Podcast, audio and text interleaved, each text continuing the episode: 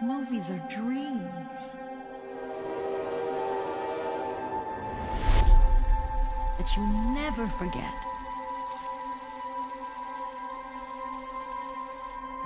Sammy?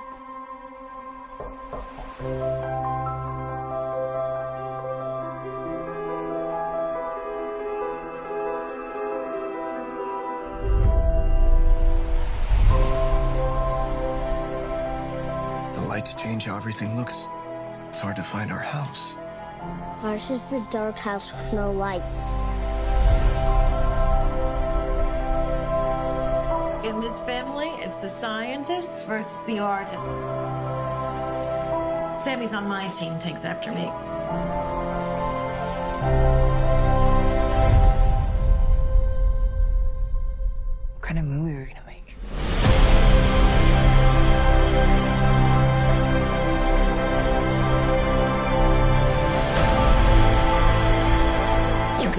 What he does. It's playful or imaginative.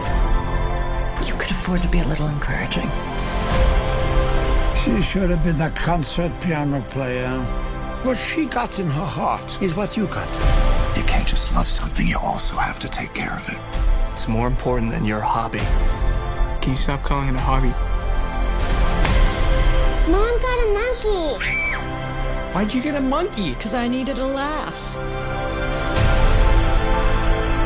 You always have to be the center of attention. Stop shouting at her. That has been nothing but disrespect from you. I'm your mother! Family, art. It'll tear you in two. You stop making movies, it'll break your mother's heart. I don't know what to do anymore. You do what your heart says you have to.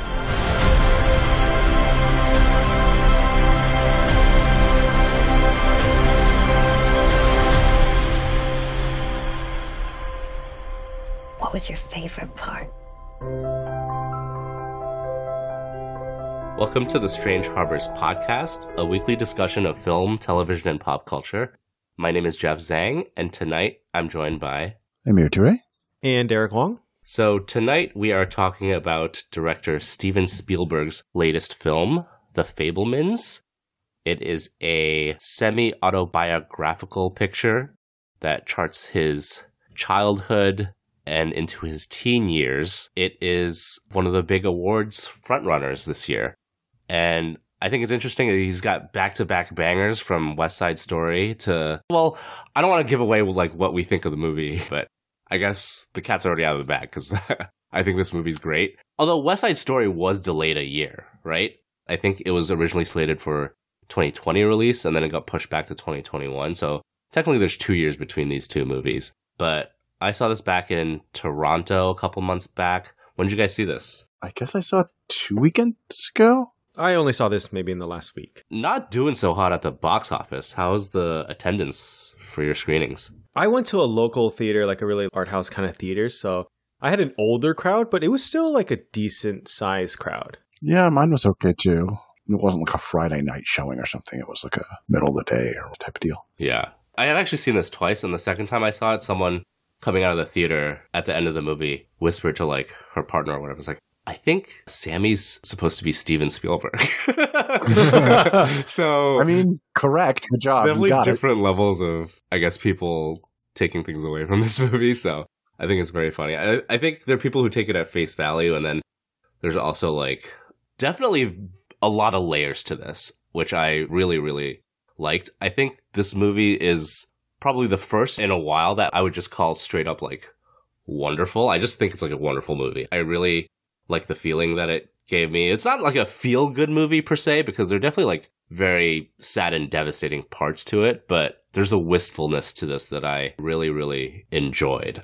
I think that's my overarching opinion of the movie. What about you guys? Yeah, I really enjoyed it as well. And for me, that was a pleasant surprise because I wasn't really looking forward to this. I was afraid it was going to be overindulgent and treacly. And um, I knew it was kind of going to be an autobiographical thing. It was about his life. And it also seemed like it could have risked being like an over intellectualized jerk off about like how great film is. And I was just like, oh my God, I'm just going to be rolling my eyes in this movie. Yeah, it's so funny you say that because out of the three directors who've made movies like this this year, this is like a big theme for directors this year. Inarritu's Bardo is like this. Sam Mendes' Empire of Light is also like a love letter to cinema, and Spielberg obviously with this. You would think that Spielberg would lean the most into like the sentimentality and like just like the crowd pleasing nature of his work. But this is actually the best of the three. The other two are kind of duds. Just overly saccharine and manipulative, I think, where this movie definitely was not for me. Yeah, I mean, I, I haven't seen the other, so I can't comment on those, but that's exactly what I was afraid of this being. And then it's also, you know, like, I don't know, what is this, like 60s California and Arizona? And I would like have like a zero connection to those things. So I was like, if this is going to be like a nostalgia trip about that time and place, like, I don't know if it's going to really be for me. But um, no, this was definitely for me. It reminds me of uh, very much of Licorice Pizza. It was similarly a bit cherry. Yes, for going sure. in and I walked out with that same feeling of like, wow, that was a great experience. Something that could have been overdone was was just right. What about you, Derek? What'd you think? Oh, guys. I am sorry to say that I don't think I enjoyed this movie that much. Oh, I- What? Oh, that's interesting. I would have thought you, of all people, would have liked this movie. I went into this kind of knowing a little bit about the movie, knowing this was semi autobiographical, and I kind of was expecting more that and less being really ham fisted with this love of cinema. Like, eh, you know, he's Steven Spielberg. He's one of the greatest directors. Of course, he loves what he does, right? His craft. He's like fucking genius. He's so good at it. And I guess that maybe I should have expected that. But I think funny thing is, Jeff, I'm a little surprised you love it so much because I feel like sometimes you do rail against moments where things are just blatantly telegraphed so heavily. And I feel like that's what he does a lot in this movie. Okay, but counterpoint. A lot of things in this movie are not what they seem, I feel. I feel like Mhm. there are definitely complicated things he's trying to say about his love for cinema that isn't just like, oh, see how it's great, you know? There's a lot of again, another big theme of movies this year is like suffering for your art, right? I think that's a big theme of this movie too. And we'll get into it, I think. We'll get into it. But go on. Yeah, and the things I did love, I think you're starting to allude to too. Like there are layers within some of the scenes that I think really work, but I don't know. There are characters in this that I think are just caricatures of people that don't exist. I think that there's a really whimsical nature at times to this movie that I wish he leaned into more. But there are times where I think it doesn't work for this movie. I think there are certain actors that I think are kind of miscast and not great. And they're normally great in like other things that I see. I think there are some actors that were distracting. I think there are moments self-contained if i just like watch the scene i was like wow that was really great that was really great acting but then when it becomes a part of the whole it just didn't work for me and I, i'm not saying that this is a bad movie i just don't think i connected to this movie the way i think you guys did Wow, I didn't know you were Steven Spielberg himself. i know right I was going to say, bold decision for you to reveal that you hate film on a film podcast. Yeah, yeah, yeah. I know. yeah, if you don't love this movie, you just like hate theaters, right? You hate Yeah. the movie going experience. Uh, it's weird because normally I do love movies about movies, right? Like the magic of movie making usually is one of those things where I gravitate towards just because I feel like it speaks to me, right? Like it really speaks to like the person I am inside that I see those magical things too. And like uh, the emotions that it stirs up in me when I watch in movies, and like I want to feel those things, and I think he reaches for a lot of those things in this movie. But I, I just don't know. Maybe it's the execution. I think that uh, maybe disconnected me from this experience. But yeah, I think we should get into spoilers to maybe kind of like really be able to delve into some of those things more and kind of like maybe stock, talk specifics. All right, do you want to do a quick a spoiler free synopsis first? Before yeah, we going probably into all should do that. Yeah. Okay, so like the official synopsis doesn't really tell you anything. It's uh, young Sammy Fabelman falls in love with movies after his parents take him to see the greatest show on earth. Armed with a camera, Sammy starts to make his own films at home, much to the delight of his supportive mother. I mean, it's kind of what the movie's about, but Mm-hmm. I think But kind of also covers nothing.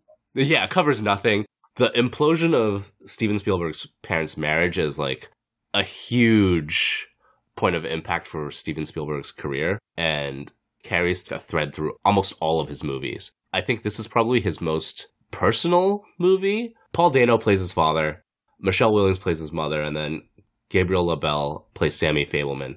And it's an all star cast. I think, pretty much, in my opinion, everyone does a great job in this movie. I think everyone knocks it out of the park, actually. I know Derek, you wouldn't agree.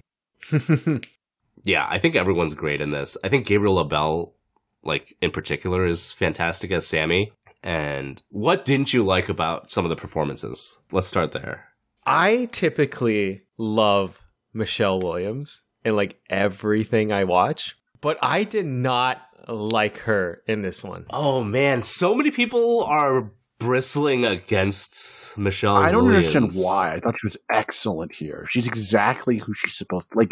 Maybe you don't like the character, but like, what about her acting was bad here? I don't get it. What it is is that I feel like she's in a totally different movie than almost everybody else. Uh, not everybody else, but a lot of the characters in this movie. Like she is one of those people that I feel like is a caricature of a person versus other people, you know, Gabriel LaBelle, Paul Dano, even the sisters, like most of the people in his life seem like people. She seems extra, like in a way that is like unrealistic in a way. She's flighty and weird and off putting. I mean, hate to bring it to you, Derek, some people are like that. and I think Steven Spielberg just cast someone who mm-hmm. did a perfect job of like maybe encapsulating that. I don't know. I think uh I don't know. It's hard to spin like the miscast thing on this because how do you tell Steven Spielberg he miscast his own parents? I don't know, right? yeah, that's true. I mean, to be fair, like I can't because I didn't know his parents, but if there's people Yeah. who knew his parents, they could be like, hey, that's not really what your mom That's or dad true, was like. yeah. You're looking at it through rose colored glasses or through the perspective of being their child. Like if his parents were like, I don't know, world renowned historical figures, like people could like fact check that shit and be like, oh yeah, your dad actually was like, you know, I don't know, a giant ass to your mom. There's like police records. Like, I don't know, like you could theoretically fact check him on his own life. Um, in theory. But I'll be honest, Dark, I still don't quite get like did it feel artificial? Like what bothered you about it? I just don't quite get it still. So I think a lot of it stems from the divide he tries to create between the Paul Dano and the Michelle Williams character, right? Like the Bert and the Mitzi. Bert representing the scientist and the Mitzi representing the art. And I really think he's trying to hammer that home pretty hard throughout this whole movie. And I don't think there's enough layers in these two characters beyond those two kind of representations of like the two sides of his life, right?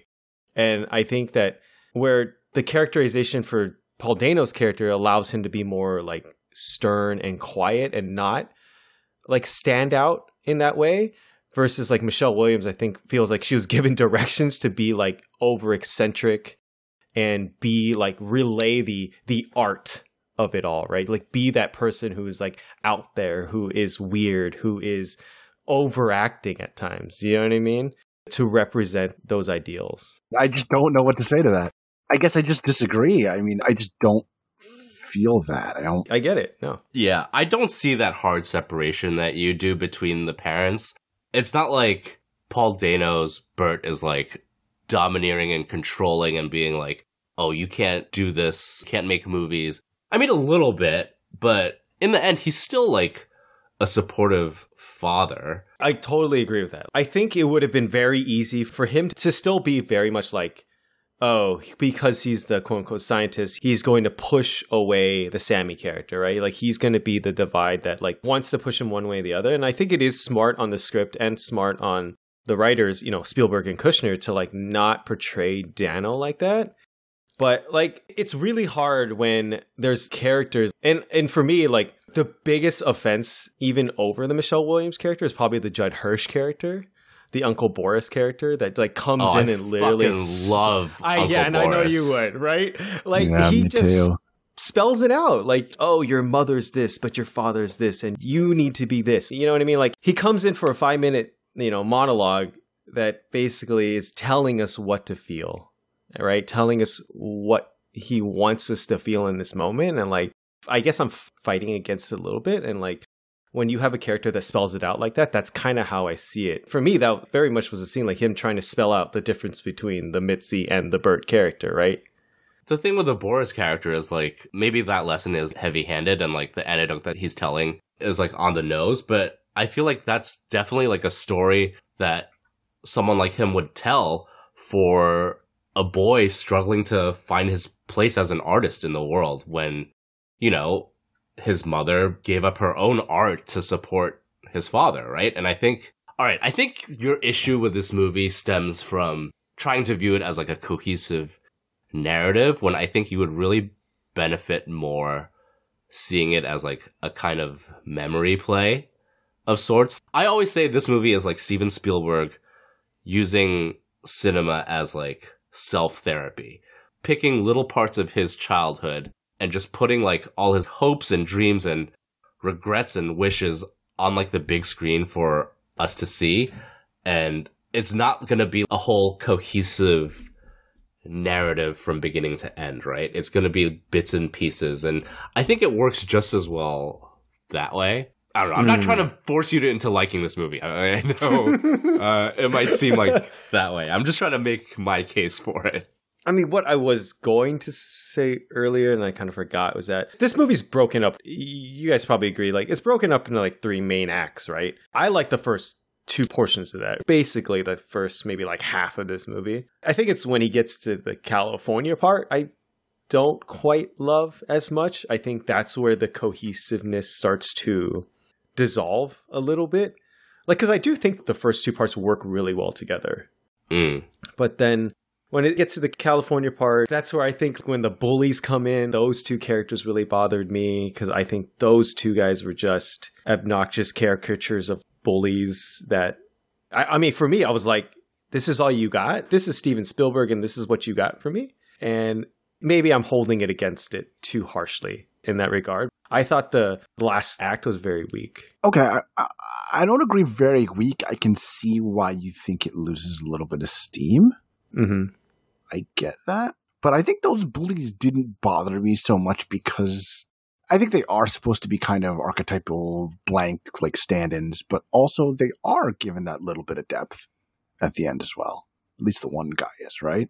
They are, yeah. They're not complete ciphers, only mostly.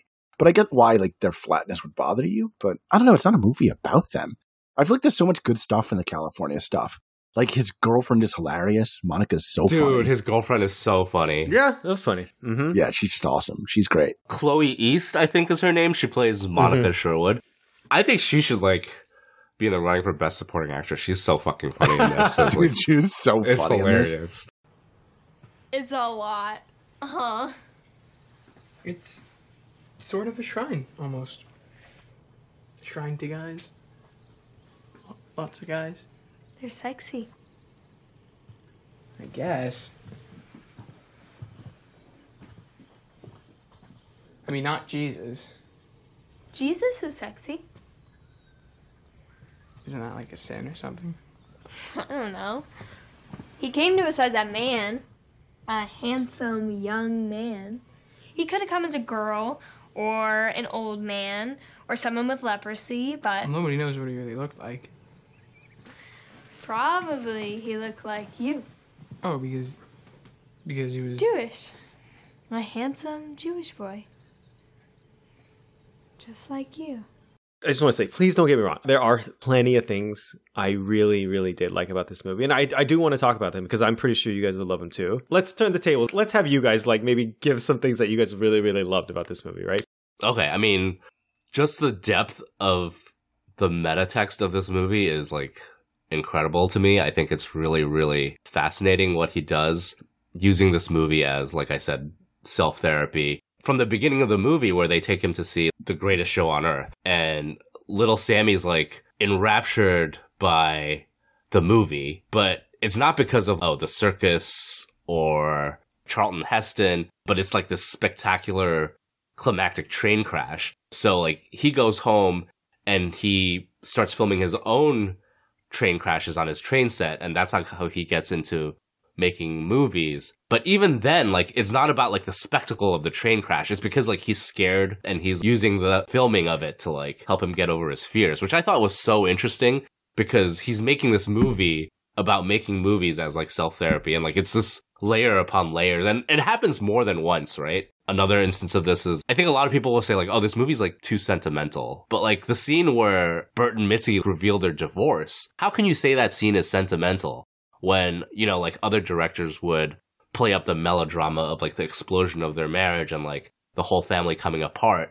But sammy he has like a vision of himself filming the dissolution of his family as like a third person removed. Filming your own trauma is like I don't know. I feel like that's like the opposite of sentimental and it's equally as devastating, I think. Really telling the story of like a boy whose camera acts as like a shield against, you know, like the agony of growing up and like childhood traumas. Well, it's interesting. His sister kind of calls him out for it in that scene, right? She's yeah, like yeah, yeah, yeah. retreating away from this and not like living it with us. You're like establishing this distance and it's like super selfish which I thought was an interesting critique. And also, like, the ambiguity of did it actually happen that way or not, right? Well, I don't know. Are you really given reason to doubt that it happened that way? I feel like you're supposed to no, but. I think a lot of the movie is like, you know, the man who shot Liberty Valance, right? Print the legend. A lot of things you can say, like, but only in the sense that anything filmed is, right? Like, I don't think there's yes, yes, any particular reason to.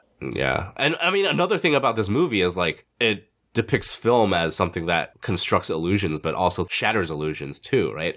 And like that scene where he catches his mom's infidelity on camera. Mhm. Oh my god, what an incredible! That's really great. For me, that was the best scene in the best scene in the entire movie. Yeah. hmm And that's like really happened to Spielberg, which Mhm. is insane. It sounds like it's made up for a movie about how important movies are, but it actually happened to him in real life. Like that's like Yeah. a truth is stranger than fiction moment. Like how do you have a guy who grows up to be like one of the greatest American, you know, directors of all time? His formative like movie experience being him filming the infidelity at the heart of his parents' divorce, the like trauma that like made him who he is as a human being. And it's all because of his filming. Like that's it sounds like you made it up, but it's real. It's so it's kind of hard to believe. It's wild. Within the movie, it keeps flip flopping like the nature of film with the scene of him editing, right? Because Bert wants him to create this home video, and then he catches his mom with Benny, played by Seth Rogen, who I think is great in this movie too. He is. Yeah, I was not expecting to be like more than anything like a not comic relief because I know he's A bit part. You better than that. just- Yeah, he's like a bit part, but he's definitely more formative in this movie than uh, No, yeah, he turns out to I be very originally gave him important. credit for it. Yeah. The film, like, revealing this infidelity, like, shattering the illusion of their marriage, and then Sammy having to, like, splice it all together on his, like, manual editing machine, recreate the illusion of a happy marriage for his parents, you know? I think that was, like, devastating. And it's all, like, a wordless sequence. It's fantastic. And I think DP Janusz Kaminski and like the editors, they did a great job. I think their names are Sarah Broshar and Michael Kahn. So it's like another like layer upon layer, right? Like a Matryoshka doll. Yeah, I mean, and, and even the way that scene plays out is so beautiful. Like the way, Yeah, I yeah. it stays like really close to his face, and like he's just watching these events unfolding, and like the camera's like spinning around him. It's, it's a pretty spectacular scene. Like, and this is a type of moment I'm like, wow, this is great. This is Steven Spielberg, right at the top of his game, and like, like I said, there are these moments that I think are just really great. And th- I think this is kind of what you were talking about earlier, Jeff, like some of the layers that I think happen in this movie. Like, I love that he takes this and it becomes like this moment that for the character of Sammy, like, becomes this breaking point, right? Like, he puts the camera away because of this, right? For like a hot Mhm. second. We all know the story of Steven Spielberg, right? We know who he becomes, but like, there is this moment where he stops being a director, but then like, it's later, you know, Monica Sherwood character and like, moving to this new town that brings it back out of him. It's funny that he clips together all the moments like his mom emotionally cheats on Right, right, right. his dad into its own film. But I do love the moment where and it harkens back to the moment at the beginning of the movie, right? Where he like takes his mother into the closet, shows her the movie in the closet. hmm I thought that was a really powerful moment because he remains mad at her for a couple scenes, something Yeah. that is really detrimental to their relationship. And, you know, the moment of actually showing her the film and like kind of being able to resolve some of those things, I thought was a really beautiful moment. Those are the things I really loved about this movie. Yeah, I agree 100%. It says something about the commonality between the two characters that he does decide to keep this secret, right? Mm-hmm. Mhm. Because that is a choice, right? Another character, another person could have said, I'm immediately going to tell dad I'm blowing this marriage up or whatever. Mm-hmm. Or at least, like, I'm going to tell dad and whatever happens, happens. So it says something here that he doesn't do that. Mm-hmm. It underlines that connection between him and his mother, and they, they have that secret that they're always kind of going to share, right? Yeah. Well, share until like it eventually kind of blows up, right? Yeah, I mean, yeah, yeah, yeah. But I mean, it boils over for Mitzi herself, right? Not because of anything Yeah. that Sammy does. Not because right? of him. Sure. Can we talk a little bit about some of the actual moments where he's making movies? Dude, it rocks. Yeah. When he's making that war movie with his like yeah, the Boy Scout Troop War Dude. movie is great. Yeah. And all the little tricks and things he has to figure out, and like you see him growing as a filmmaker and being Yes. creative. Really Those cool. are like my yeah. Yeah, he's like a teenage boy and he's doing like wooden levers in the dirt to like simulate explosions. It's like, oh my god, that's Mhm. fucking genius. I would never think of that, you know, and maybe that's why Yeah. he's the goat. poking the holes in the film, Poking yeah, holes in the yeah, film, yeah, yep. yeah. like the realistic gunfire or whatever. And I love the moment. They basically show the moment of him doing the take. The soldier walking through the wall. And you see like all those kids laying down as they're dead, and then they run down the line so that the idea that there's even more, more, distance, bodies, right? Like, more I- bodies, yeah, yeah. Dude, so good. Yeah, so good. I, I mean, that's kind of the stuff I wanted to see more of. This idea, like the genius of this kid and the love of movies and the way he kind of expresses that in his movies. It's so funny because I was actually at the Q and A after the screening Mhm. at, in Toronto, and Steven Spielberg was there, and someone asked him like, "Did you ever think of just using the footage from your old movies instead of like recreating them?" And he was basically like, "Fuck that! I'm Steven Spielberg now. I'm gonna remake them as as well as I can because like I'm just better at doing this than I was back Yeah. then. You know, it's so fucking funny. Dude, that rules. yeah. That's so cool. Is the idea that he made this movie with his like friends? Like this is the exact same movie that he made as a kid. I don't know if it's like I mean? shot for Like, that'd be shot. really Probably, cool. yeah. Probably did a war movie with his Boy Scout Yeah, troop as, a- as a cool. teenager, and Yeah. uh, he's like, "Hey, I get a chance to do it right this time."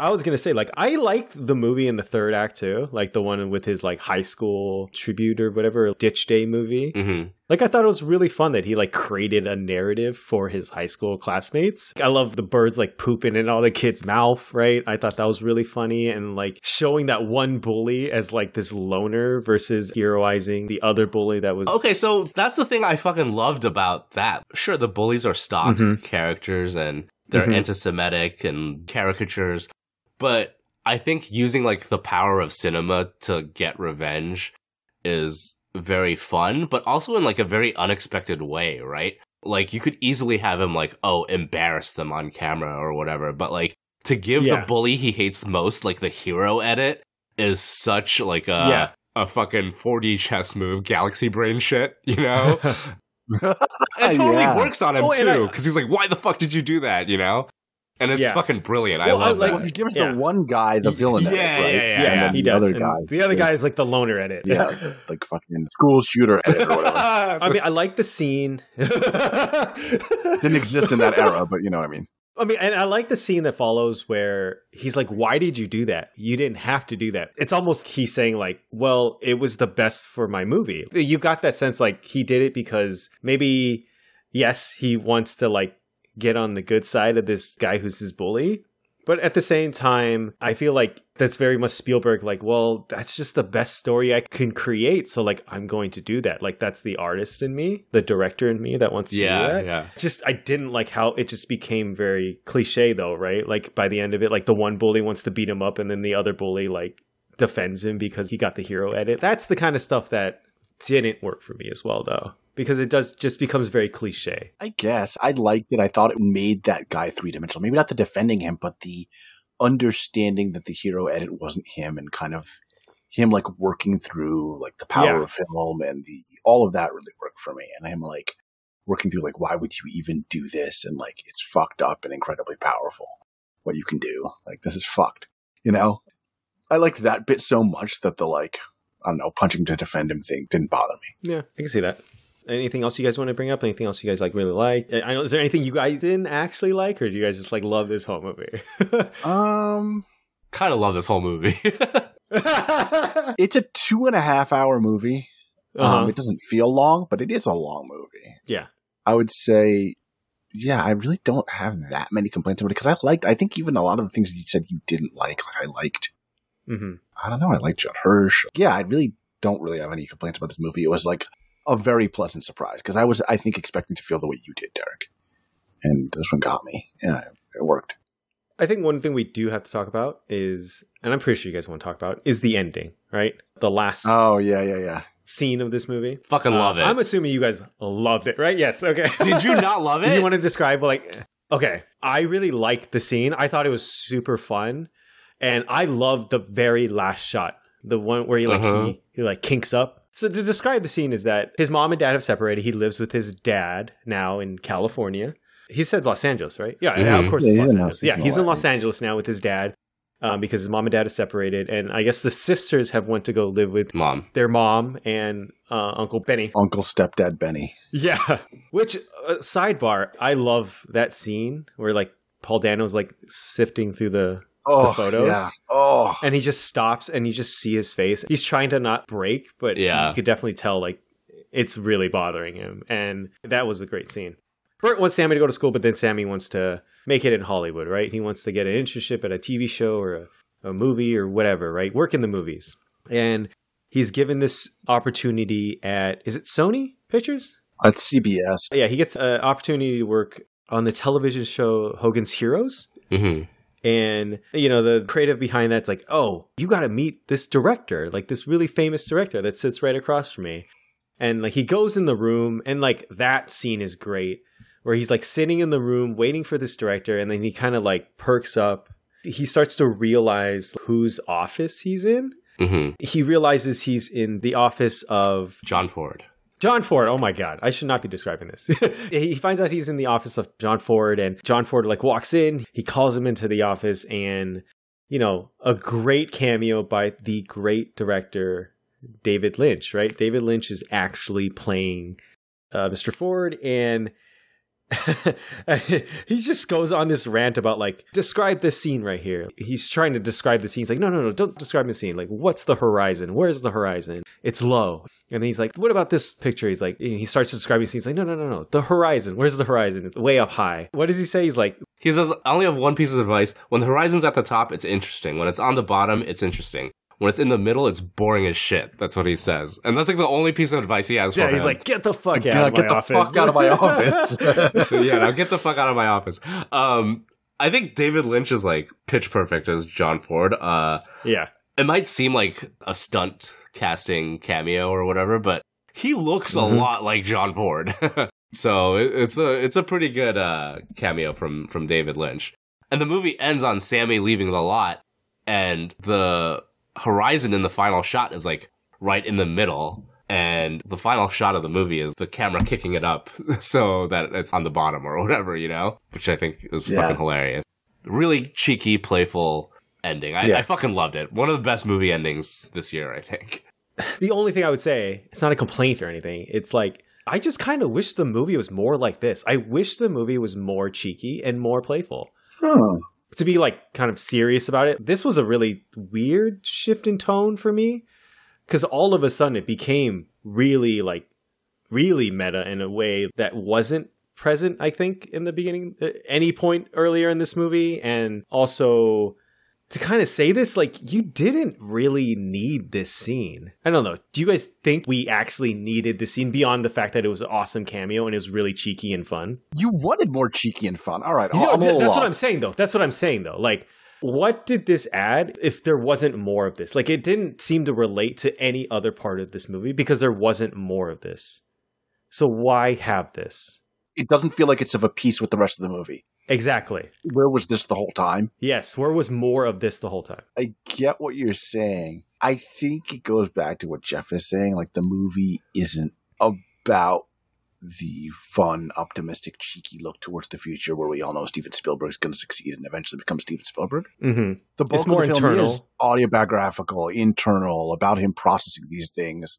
It is therapy through film, as Jeff has been saying. So, like, I think it's just what he chose to make the movie about, or what it had Yeah. to be about, based on his like psychological needs. So, like, I think if you don't like that, you just don't like the majority of the movie, which is like fine. But uh, where was the rest of this? It's like it just wasn't the movie he was making. Yeah. I think. I think that's the only answer. I think that's a good know. answer. all I got. No, and that's a good answer, and I think it's a valid answer, and like maybe that's just me, right, wanting more of this. I really loved the scene. I did really love this ending, and I thought it was so clever. Like I love that, you know, the turn up into the horizon, right? Like where the horizon's high. Like I thought that was so fun, so clever, and it just made me want more.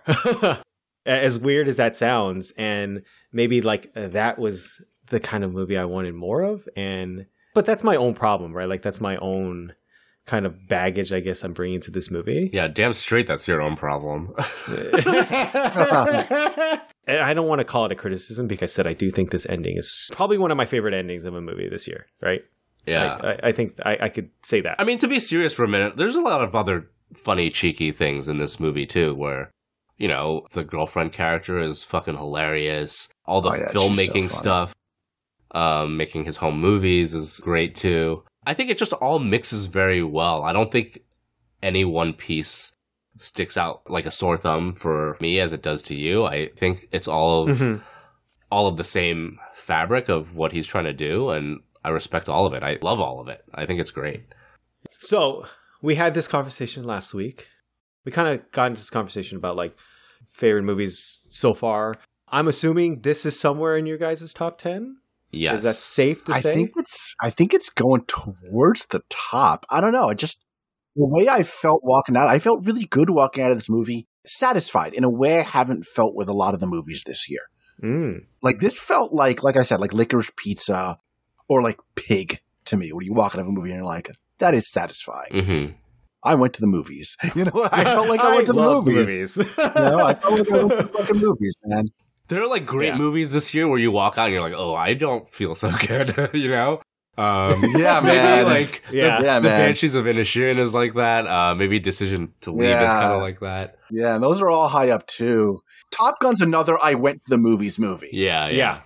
you know. But yeah, this this was surprisingly up there for me because yeah, again, I didn't go into this expecting to love it. Mhm. Um, but yeah, I think I think this is going to make that top ten. I think it was really really good, just a pleasant experience in a way that some of the other top movies probably are not.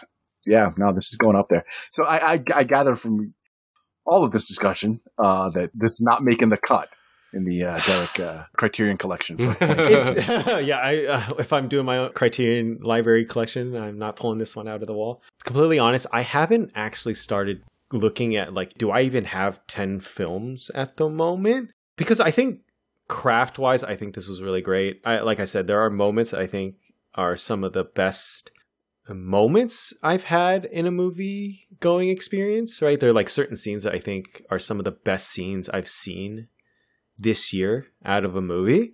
So I don't want to count it out, but I'm pretty sure it's not going to be high. It's nowhere near as maybe as high as you guys probably have it. I, I don't want to say no yet though, but don't be surprised if it doesn't make it.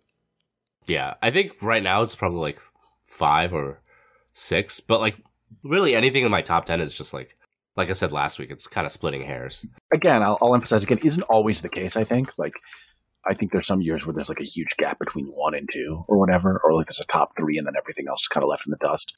But yeah, I think this year, I think a lot of things are very, very close.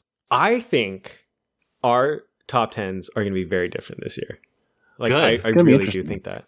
Yeah, I really do think that. Also, we haven't seen Avatar yet, so another dark horse that That's could very be true. That's bounding into our top one. ten. No, yeah. this is neither here nor there, but I saw a prompt on Twitter. I fucking hate these. I normally never like engage with these, but um, someone asked out of Stanley Kubrick, James Cameron, Steven Spielberg, or Martin Scorsese, if you had to delete one person's filmography, which one would Holy it be? shit. All right, wait, wait, wait, wait, wait. I have to. All right, this is like that's actually like kind of a serious. All right, do it again. It's Scorsese. Scorsese, Kubrick, Cameron, and Spielberg. God damn.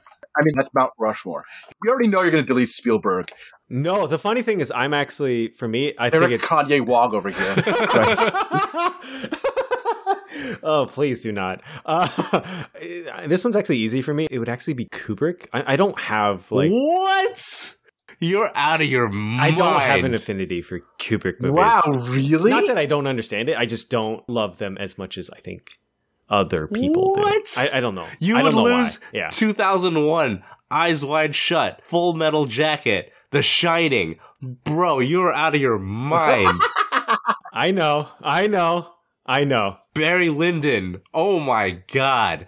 My decision is actually pretty easy. What about you, Amir? What would you say? Your decision's pretty easy, huh? All right. It- this was deceptively easy. This was easier than it looked. Deceptively easy. It was easier than it looked. Yes, yeah, for me too. And- For me too. and- and- oh, shut up, Derek.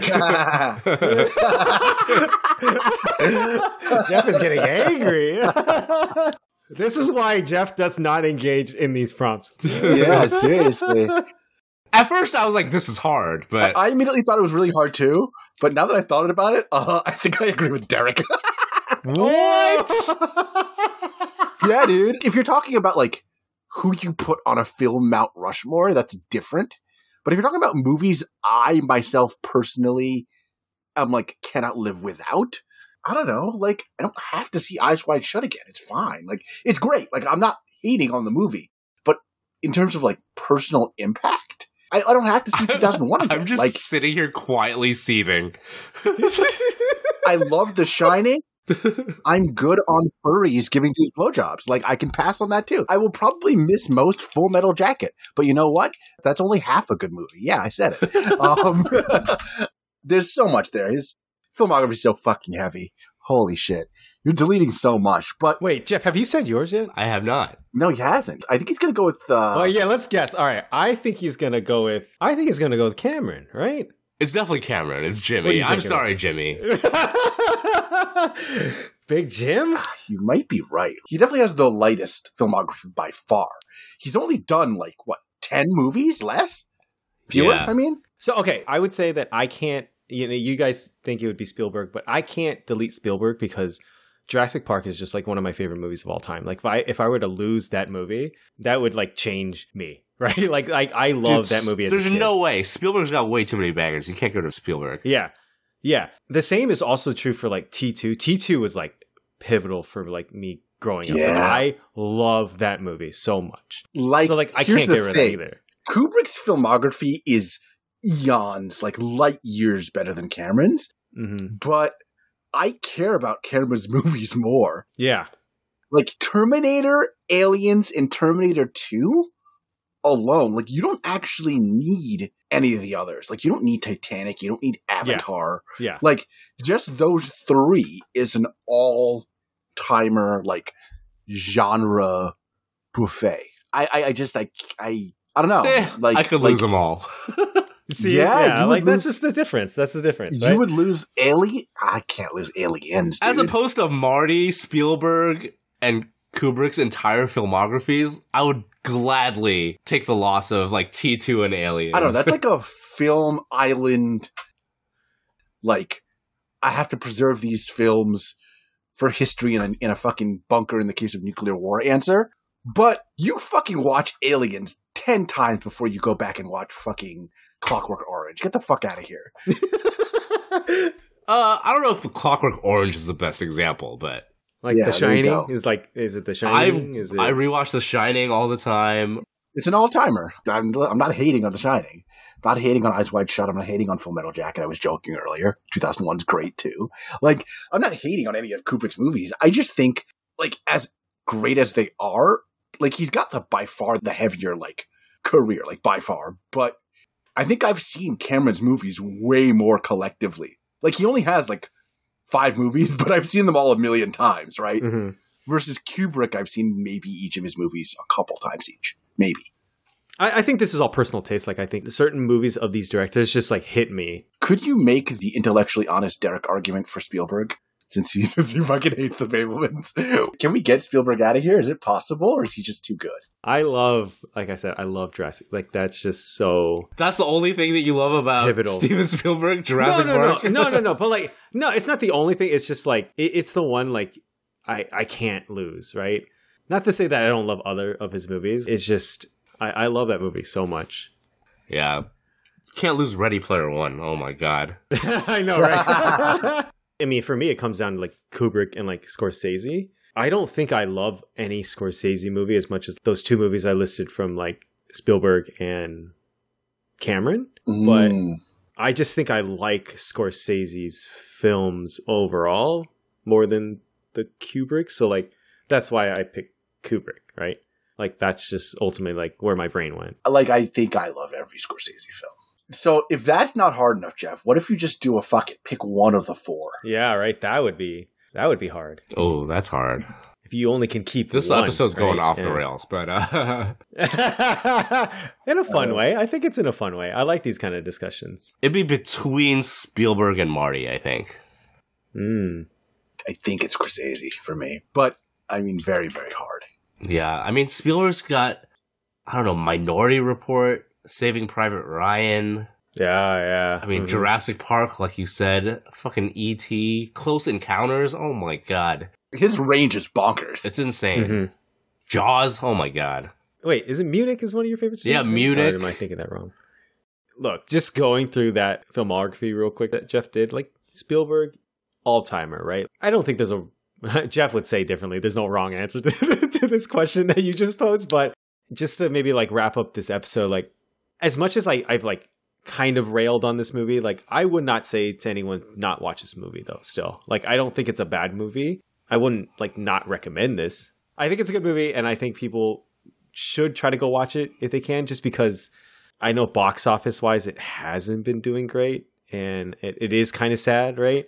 I feel like Jeff kind of alluded to earlier. I feel like uh, some directors are kind of having existential crises, like late in their career, like creating movies about the magic of like movie making and trying to get people back into theaters. I feel like a little bit, but like it's these movies that seem to be like not doing well this season, right? Like I think The Fabelmans hasn't been doing well, Bardo hasn't been doing well, so it is kind of sad for the theater going experience right now. It's wild how like these types of movies have fallen off.